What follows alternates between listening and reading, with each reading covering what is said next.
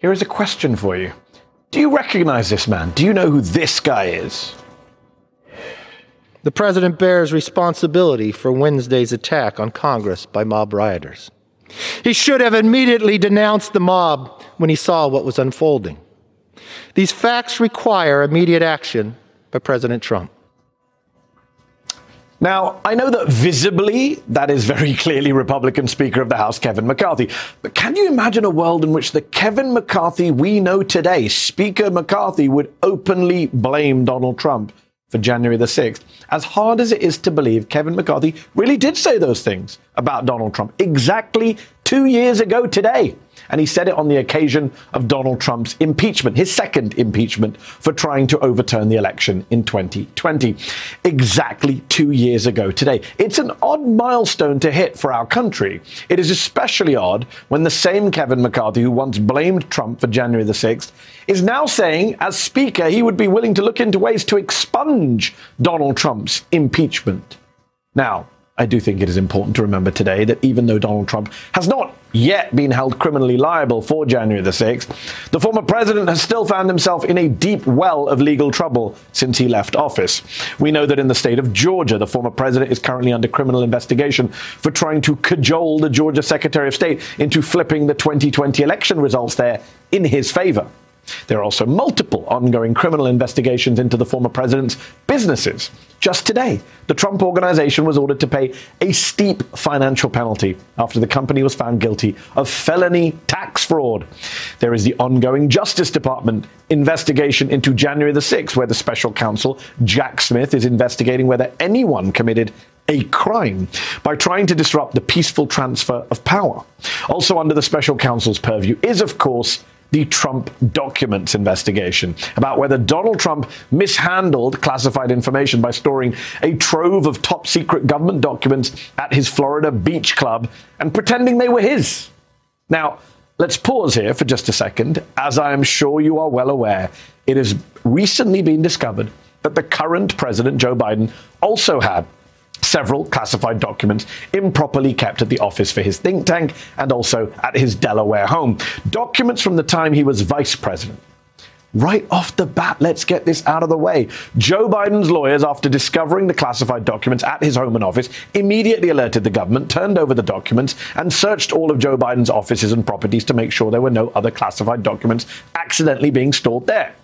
On Donald Trump's end, the federal government repeatedly asked Trump's team to turn over classified documents they believed were being improperly held at Mar a Lago.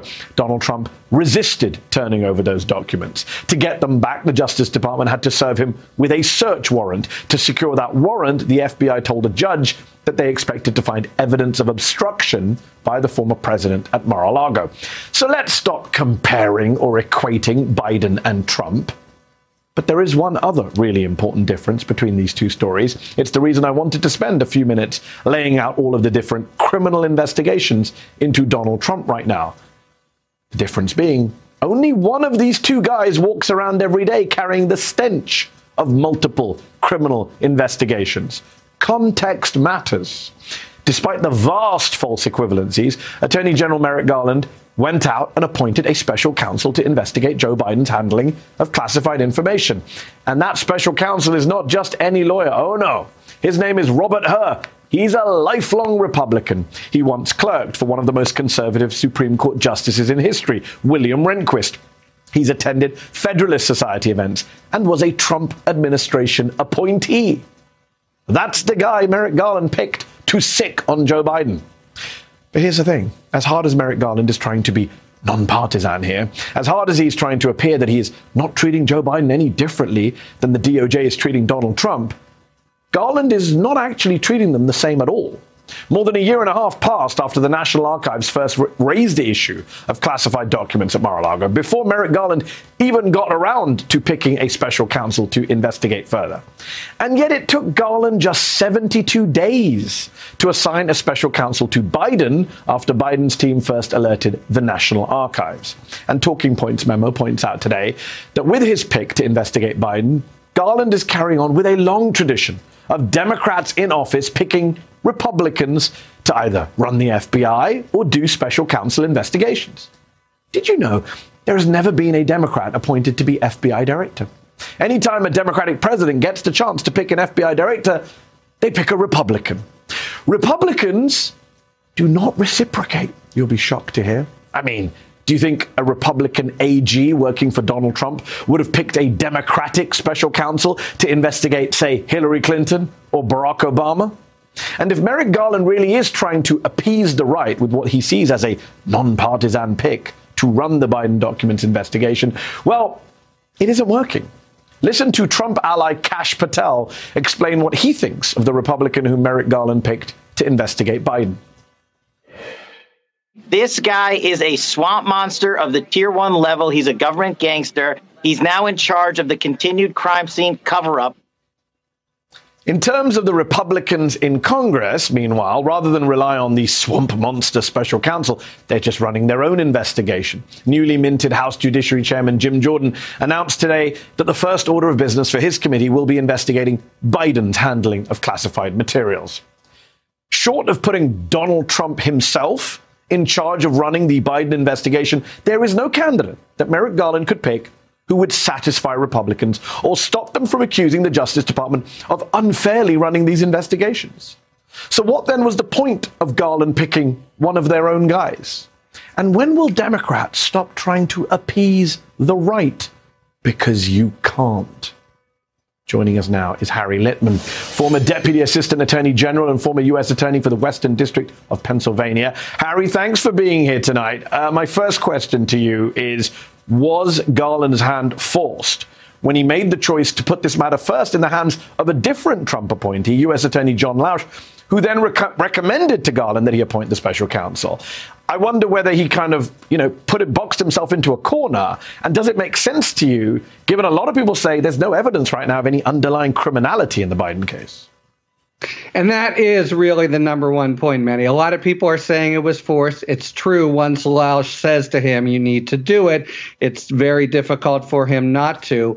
But the letter of the law is that you appoint someone when there a criminal investigation is warranted. And as you said, there's not a scintilla of evidence that Biden has done anything wrong, much less criminal. And if somebody has, if there's some sort of mid-level uh, staffer from his old office, you don't need a special counsel for that. So my short answer is he did it for political reasons. That doesn't make it bad. I mean, you know, it might have been that it was uh, all in all savvy and forced, but it was not strictly by the book, which is how we've thought about Garland in the past. So uh, let me just ask a very straight question, Harry. Yeah. If there was no investigation into Trump and Mar-a-Lago right now, would there be an investigation into Joe Biden? You know, I don't think so. And it is a great point. On the other hand, of course, this is the hand that he and the administration have been dealt. You're certainly right that Hur is a hard charger and a staunch Republican. On the other hand, there is so nothing there for Biden. And I think Garland can anticipate a, a sort of subtext here that others haven't really remarked on so much. He's going to take the recommendations of the professionals he appoints. I think that means that Jack Smith will, in fairly short order, recommend charges in Mar-a-Lago, and that Robert Hur, in fairly short order, will recommend nothing in the Biden case. That could be wrong because there's, you know, independent That's... counsels have a way of kind of go becoming their own sort of story, branching yes. out to others, etc. He's going to take a long time, I think, to get a staff together. This could hover over the White House for a while. Nevertheless, I think Garland anticipates he'll be in a position down the line to say, look, I did what Hur uh, recommended. Look, I did what Smith recommended. And uh, that will um, equate to Trump charges, no Biden charges. It's interesting that you mentioned, first of all, fascinating what you're saying there about the likelihood. So, just to be clear, yeah. you believe that appointing Hur to investigate Biden increases, not decreases, the chances of Jack Smith recommending criminal charges against Donald Trump? I'd say I'd say it doesn't uh, have any effect. One hopes it doesn't have any effect, but um, Smith is already well down the line, and there's a lot of reason to think, just kind of reading the tea leaves that he's he's pointed in the direction of charges. I think the notion is that they're both hermetically sealed, sort of separate fiefdoms, if you will, and that. But that's a that's a question that is provoking a lot of attention now. Does it make it more likely, less likely? I think it makes it neither one nor the other. But that's Quick. the way things were going independently. Harry, quick last question to you. Yeah. Just to be clear on the law here. All I heard about last August after Mar-a-Lago, especially from Trump defenders, was it's all about intent. You have to prove intent. And Trump basically came out and confessed intent. He said, they're my documents. I took them, give them back to me. There is no evidence of intent on Joe Biden's part there's not only no evidence of intent, there's no evidence of knowledge. I find it inconceivable he's going to be subject to criminal yeah. charges, and for that reason, I think you you have to say that the decision by Garland was driven by more than the letter of the law. Yes, indeed. Harry Litman, former Deputy Assistant Attorney General, former U.S. Attorney for the Western District of Pennsylvania. Always a pleasure.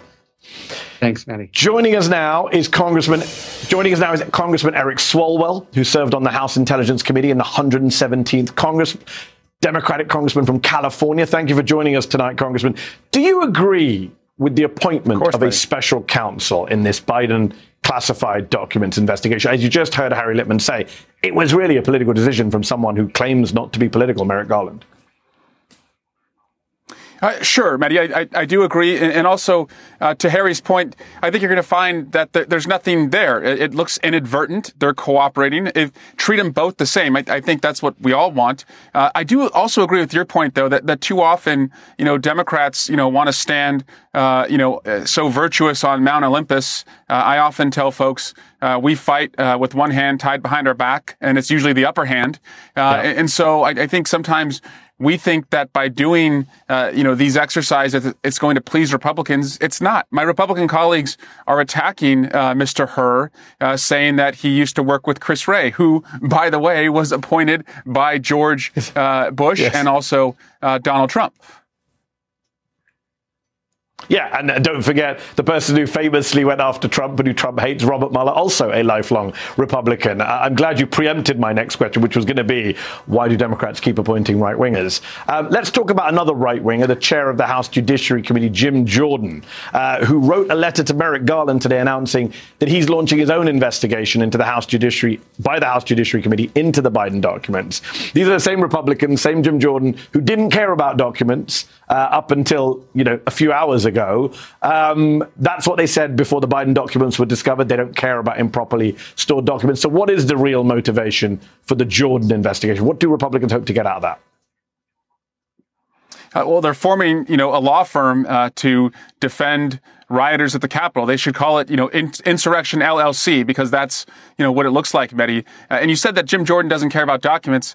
He also doesn't care about voters because the message that the voters sent uh, this last election was that they want us, you know, to focus on delivering when it comes, you know, to lowering healthcare costs, investing in infrastructure, keeping our kids safe and their schools. And they, they don't want extremism and they rejected extremism all over the country, and, and they here are doubling down on extremism. So what you're going to see uh, is sort of a three-pronged approach uh, from Democrats. One, we're going to discredit Jordan uh, every step along the way to show that they have zero credibility. We're going to debunk all of the lies, uh, you know, thrown at the Biden administration, and then we're going to show that if we were in the majority, what we would do on those core issues that I just laid out: healthcare, uh, infrastructure, women's reproductive rights, protecting uh, our kids. And I, I think that's going to be a winning message. Congressman, how can you say they're not focused on issues that Americans care about when they're ultra focused on the existential threat to our gas stoves, uh, which I'm going to be talking about later on the show? Let me ask you this, a more important question, which is yeah, Mehdi, if, I, if I look a little sore, it's because I've spent the afternoon. If I look a little sore, it's because I've spent the afternoon, you know, removing stoves from all of you know the Republicans on my block. Uh, but uh, I've got my energy back now. For California which has one of the highest rates of gas stove ownership, apparently, Blue State, California. Let me ask you this. You must have, look, we all agree that the Biden case is not similar to the Trump case. But you must have got annoyed, like a lot of Democrats, when you saw the news that, oh my God, the president's got these documents in his garage or wherever it was in his home in Delaware.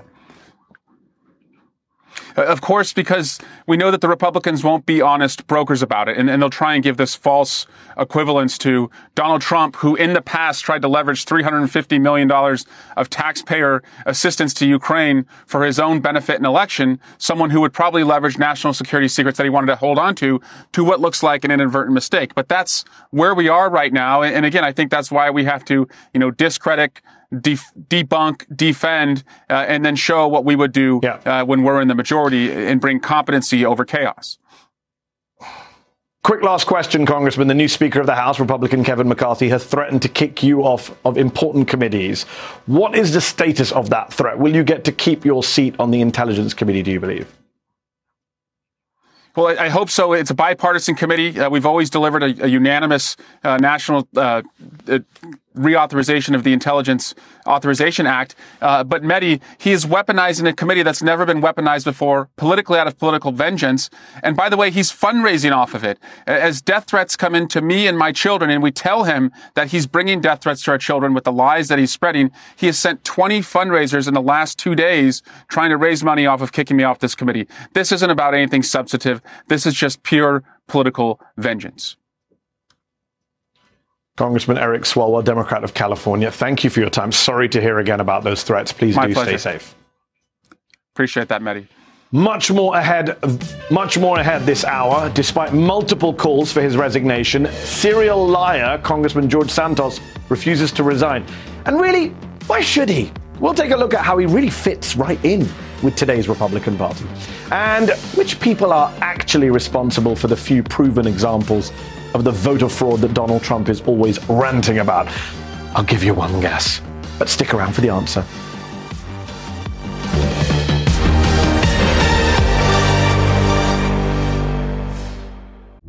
There comes a point when the right to vote requires a fight to vote. MSNBC Films presents Battleground Georgia, a story that explores the ugly history of voter suppression and how Georgia is leading the charge against it. Something has to change. The old South is being replaced by the new South. Battleground Georgia, part of the Turning Point documentary series from executive producer Trevor Noah. Sunday, May 19th at 9 p.m. Eastern on MSNBC. Alpha 19er, commence Wi Fi device checklist. Laptops, on. TVs, streaming. Game console, consoling. Smart thermostat, set for cuddle time. Doorbell camera, oh, my package is here. Fast, reliable, able to power tons of devices inside your home at once. All systems go, you are clear for takeoff. This is Xfinity Internet, Wi Fi built to wow. And watch the short film, The Aviators, now playing at Xfinity.com. Restrictions apply, actual speeds vary and are not guaranteed.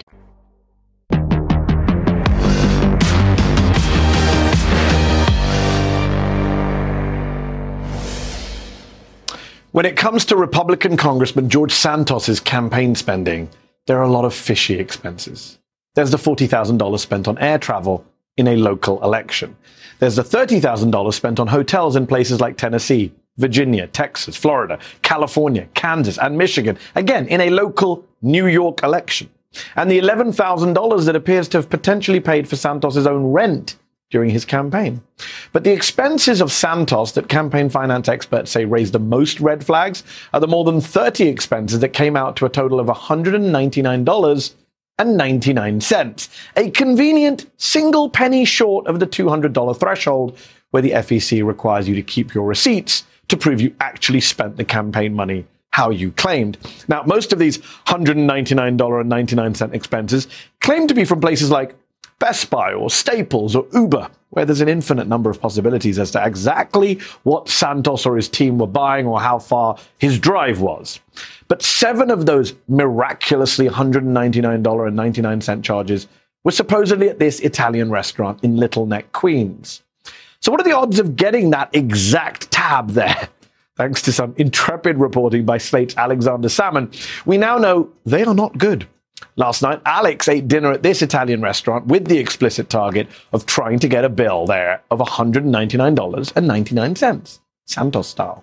His orders of olives and cheeses and squash blossoms and pasta and a martini were not because that's what he wanted to eat, but because he was specifically crafting his order to get as close as possible to that magic number on the Santos bill. And even with that much effort, Alex could not do it. His bill came out to $194.89, and with tip, it blew well past the $200 FEC threshold. Today, a watchdog organization called Accountable.us filed a complaint against George Santos with the FEC, alleging he misused campaign funds for personal expenses. That's the second FEC complaint filed against Santos this week. That comes on top of eight of his fellow Republicans in Congress calling on him to resign this week. And his local Nassau County Republican Party telling him explicitly that he's not welcome at any of their events and they want him to resign as well. Now, that is all well and good. But here is what I don't quite get. Why is the entire political world treating George Santos and his lies as such an anomaly? Why are we acting like he's that different to a whole host of other Republican politicians? Take former President Trump, who lied about everything, not just the size of his rallies or the election result, but personal stuff, Santos style stuff. For example, falsely claiming he was top of his class at Wharton Business School. He wasn't. And inflating the size of his wealth and the value of his properties. He literally lied more than 30,000 times while in office. Former North Carolina GOP Congressman Madison Cawthorn, remember him? He lied about getting into the U.S. Naval Academy. Former Georgia Republican Senate candidate Herschel Walker, he lied about being a police officer. Most Republicans that ran for statewide office last year have publicly stated that they believe the big lie that Trump somehow actually won the 2020 election. I could really go on and on, but you get the point. The MAGA led Republican Party today is filled with serial fabulists. And why wouldn't, why wouldn't it be? It's the logical endpoint of being a party totally in hock to one Donald J. Trump. Tonight, the New York Times is out with new reporting that as early as November of 2021, a small circle of Republican campaigners found out that Santos's backstory was riddled with lies. The Times reports that in December of 2021, Santos's vendors had an emergency conference call to present Mr. Santos with a choice bow out of the race with dignity or stay in and risk letting Democrats turn up the same information and use it to destroy his political and personal future. When Santos then refused to resign, most of his team quit. That was a year before Santos got elected to Congress. And somehow none of the Republicans who were in the know that he was a fraud thought it would be a good idea to speak up that says less about Santos and more about the state of the Republican Party. In the words of my friend, the journalist Wajahat Ali, George Santos is right where he belongs. Joining us now is Wajahat Ali, columnist for the Daily Beast, writer for Medium. Uh, Wajahat, thank you for being with us. Uh, first off, can I get your reaction to tonight's reporting in the Times that at least a small circle of New York Republicans knew that Santos was a fraud and a liar for over a year and didn't say mm. anything? Well, like I said, the awesome, sensational, fantabulous George Santos, also known as, I think, uh, Alexander Devolver, Anthony Devolver, and Spartacus and Batman, the former president of Estonia, the professional lion tamer, the humanitarian George Santos, uh, is right where he belongs, Mehdi, because yes, even though a few of his Republican colleagues, especially from Nassau County, have asked for him to resign, uh, we know that Kevin McCarthy, the House Majority Leader, the spineless amoeba of a man, earlier this week said, eh, nobody's perfect, right? When asked about Santos, he said innocent until proven guilty because McCarthy needs that slim four vote majority. So George Santos, a man who has lied about being Jewish, lied about uh, his being married to a woman, lied about his mother dying in 9 11, in addition to having investigations both at the federal and local level, uh, he says, Why should I quit? Yeah. I'm following in the footsteps of the leader of the MAGA party. And yes, even though he's weakened, Donald Trump is still the leader who, by the way, as you said, has lied more than 30,000 times as president. And by the way, I should say this not just lies, but committed fraud. Just this week, right? Trump organization has to give 1.6 million. Trump University, Trump Foundation. So if they still follow Donald Trump as a leader of MAGA, if I'm George Santos, I'm like, hey, why should I resign? I'm right where I belong. Yeah, and uh, in your list of uh, things there, don't ever don't forget the uh, volleyball champion at Baruch College, a college he never went to, where he didn't play volleyball, but apparently he was a champion in volleyball at the college he didn't go to. You make the point in your piece, which the Santos is now following the Trump playbook with his defiance in response to calls for his resignation, and he isn't just denying allegations; he's trolling. Uh, check him out yesterday with Matt Gaetz on Steve Bannon's show. Have a listen. Uh, one of the principal critiques I've heard is that a lot of money uh, was donated to your campaign by you, 700,000, I believe. Where did it come from? Well, I'll tell you where it didn't come from. It didn't come from China, Ukraine, or Burisma. How about that? Boom, boom, boom. How's that for a kind of MAGA checklist? Will that strategy, though, work in the end? Will the MAGA base rally around him and say, he's one of ours, we've got to defend him blindly? Kevin McCarthy says he's fine, right? I, like I said, they need his vote. There's a slim four vote majority. It's not just, you know, this investigation. That New York Times article you uh, pointed out in the beginning also says that this company called Redstone, that nobody can find, by the way, Mehdi, just somehow took like millions of dollars from Republican uh, donors and has not filed with the FEC. They don't know where that money really has gone. And so that investigation could actually expose George Santos to criminal liability. And like you said, these Republicans, a small influential group of Republicans, according to the New York Times, knew about this yet kept quiet. So if they kept quiet about Donald Trump, a violent insurrectionist who was impeached twice, a man who lies with his every breath, why would George Santos resign when they still followed yeah. Trump? And just earlier this week, Kevin McCarthy thanked Matt Gaetz and Donald Trump. He thanked the man who literally humiliated him in public and held up the vote for 15 rounds.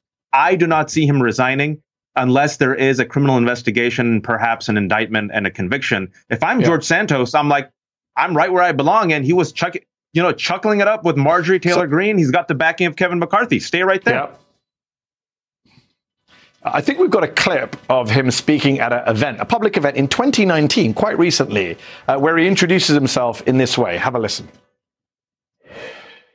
My name is Anthony DeVolder. Um, I'm a New York City resident. I've recently founded a group called United for Trump. Waj, why are we even calling him George Santos? I mean, his name is George Anthony DeVolder Santos, we think. That's his official name. But he didn't even go by George Santos until he turned up in Congress. And when he was asked to vote recently in the Speaker's election, Santos Santos, he didn't even respond to the name.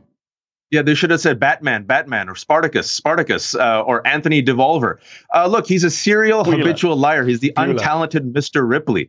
This is who he is, and uh, you know he's so reckless. But I think you and I have talked about this uh, on your show before, Mehdi it's the shamelessness which I have to kind of admire because if you and me, if we if we got caught lying about our educational yeah. background, I think you and me would just like you know son of uh, you know son of Desi immigrants, we'd look look down, be ashamed. Our mother would slap us with a chappal. This guy goes on Tulsi Gabbard's you know Fox show when she was studying for Tucker shamelessly. Just oh, he says, "Hey, I made a couple of mistakes. I exaggerated a little bit," and then it's he has the audacity to troll Adam it's Kinzinger. Amazing it's amazing. It's it's remarkable. This yeah. is who the Republicans are. it, it is, an, it is, a, it is an art form.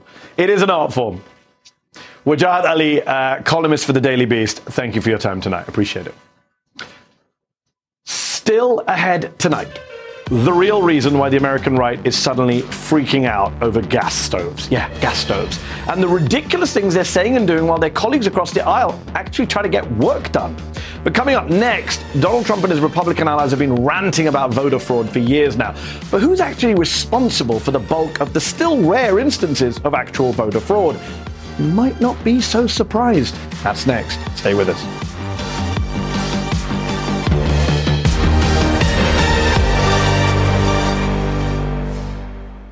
On MSNBC, we are staying on top of several fast moving stories. Today's news requires more facts. A new report finds the climate crisis is getting much worse. More context. We are seeing record numbers of people crossing into the United States just in the southern border. And more ground covered. The mission will continue to carry out regime change in the Gaza Strip. The world's never been harder to understand. That's why it's never been more important to try MSNBC. Understand more. Stay up to date on the biggest issues of the day with the MSNBC Daily newsletter. Each morning, you'll get analysis by experts you trust, video highlights from your favorite shows. 2024 is now truly the most important election in the history of our country. Previews of our podcasts and documentaries, plus written perspectives from the newsmakers themselves, all sent directly to your inbox each morning. Get the best of MSNBC all in one place. Sign up for MSNBC Daily at MSNBC.com.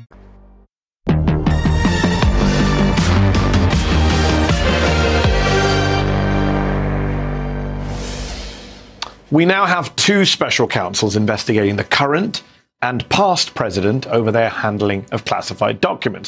One of them, Donald J. Trump, took to social media to rail against special counsel Jack Smith. He made sure to add in his favorite line at the end of his tantrum, quote, "The election was in all caps rigged." That is the quintessence of Trump. The idea that voter fraud is rampant in America and it cost him the election. And he's still pushing that lie over two years after the presidential election that he very clearly lost. You almost have to admire his message discipline, no matter how dishonest his message.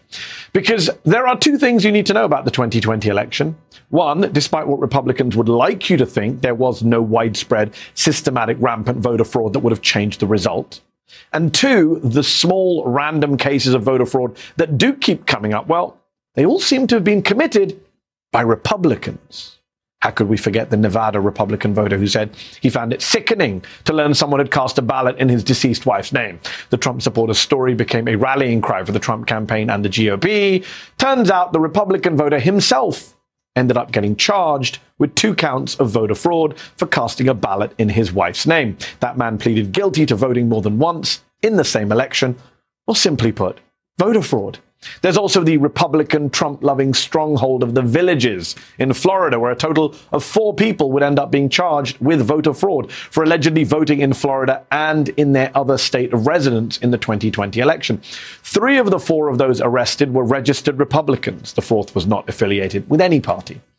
Notably, Florida Republican Governor Ron DeSantis failed to mention those cases in his showy press conference announcing voter fraud arrests.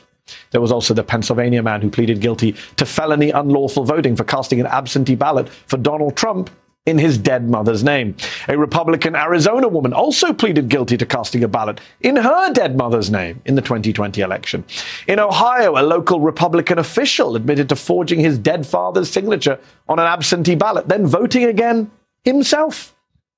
We learned this summer that the husband of a Colorado woman who has been missing for over two years pleaded guilty to illegally casting his wife's mail in ballot for, wait for it, for Donald Trump.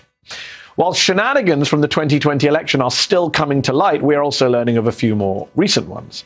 We learned this week that a former New York State Republican election official pleaded guilty to illegally using voters' personal information to obtain absentee ballots in 2021, also known as voter fraud. The indictment describes a scheme in which the former official allegedly had voters sign an envelope that was supposed to hold their completed ballots. Then he would, according to the indictment, himself fill out the ballots and submit them.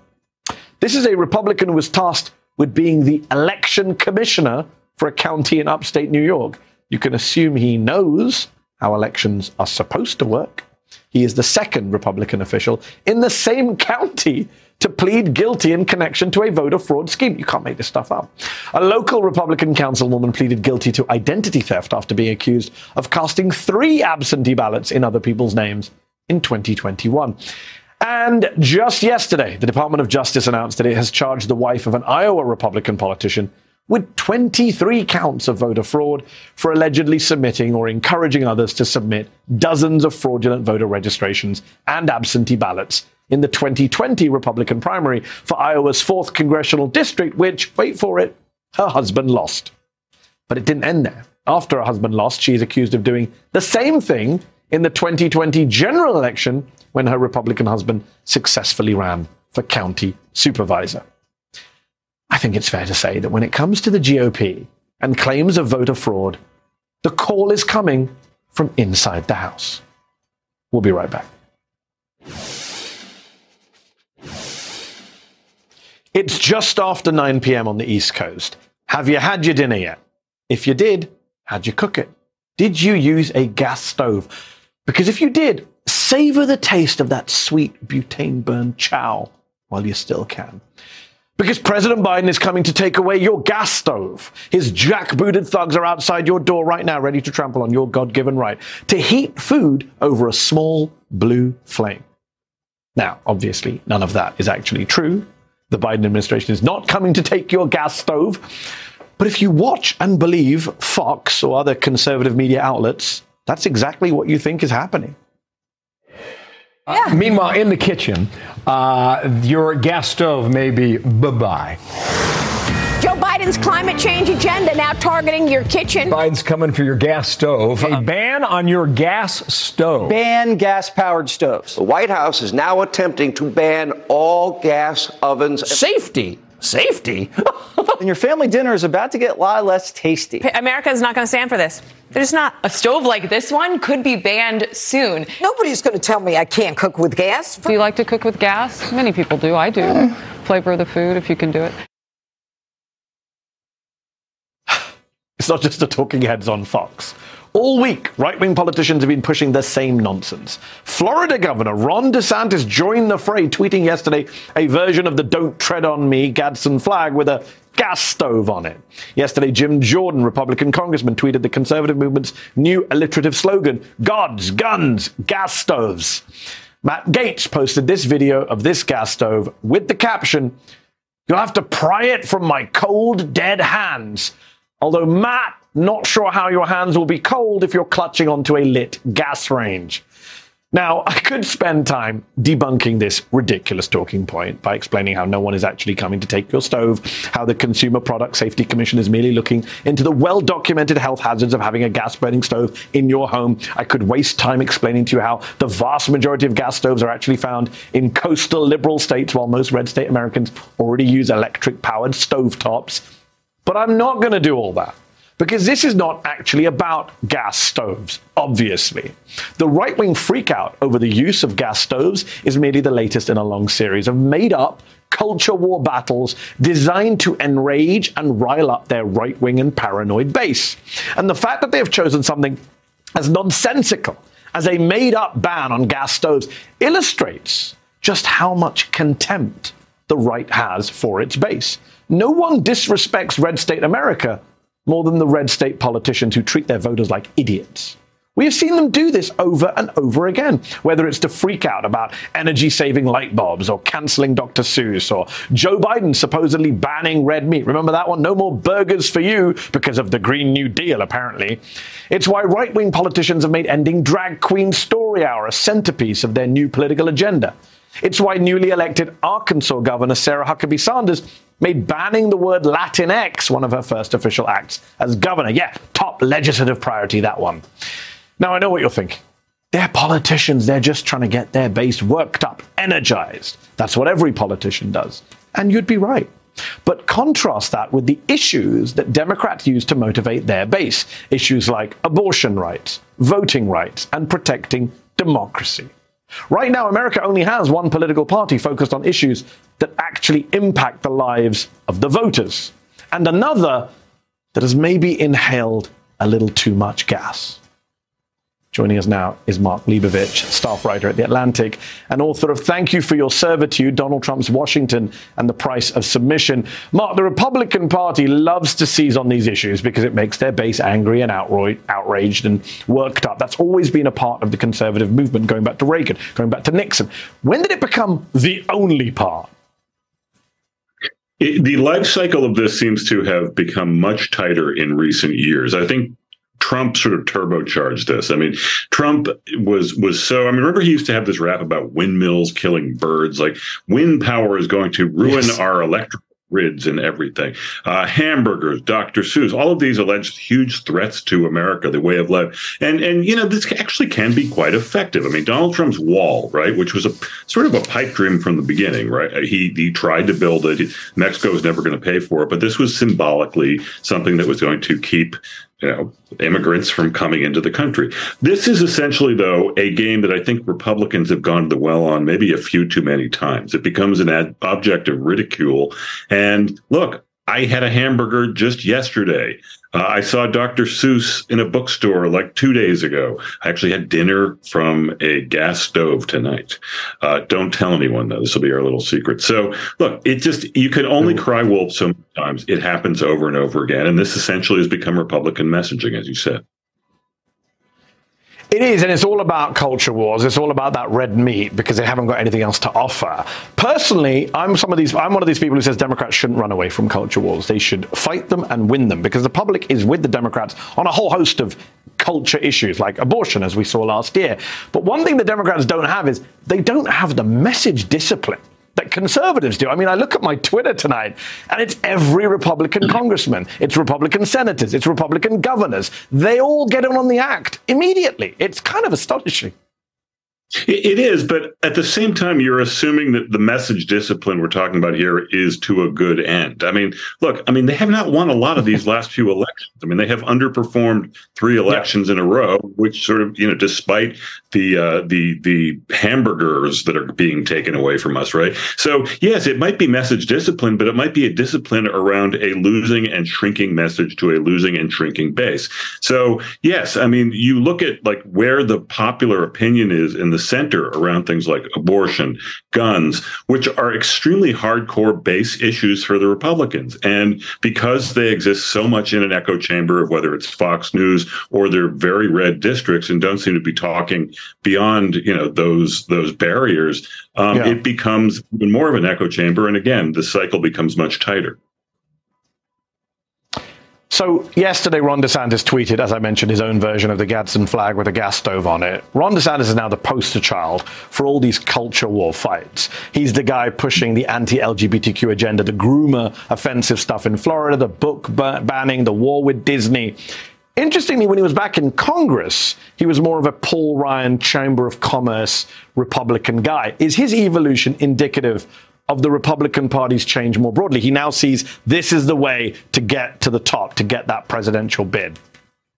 Absolutely, and and you know the other thing is he was a complete anonymous backbencher in Congress who ran on one thing, which was complete and utter and sort of nauseating fealty to Donald Trump, and it got him the nomination in an upset in Florida, and it got him the governorship. So, and he kind of propelled itself from there. So, yes, I mean Ron DeSantis is an object lesson in how this strategy can be successful. But again, he exists in a very very friendly state, in a very very friendly and very sort of Fox dominated echo chamber in places like the villages. And this is Ron DeSantis, you know, exploiting that to to a great end. But you know, not everyone can do it, and it's not necessarily a winning message in any kind of swing area where you're trying to get the critical mass of uh, American voters. Mark Leibovich, enjoy your weekend reading Dr. Seuss while eating a gas grilled burger. Uh, I will try to do so as well, and we won't tell anyone. Mark is a staff writer at The Atlantic and author of Thank You for Your Servitude. Have a great evening. Thanks, mate. We have one more story for you tonight. Elon Musk, owner of Twitter, CEO of Tesla, has officially broken a new world record. What for? The answer, according to the Guinness World Records, is coming up next. Do not go away.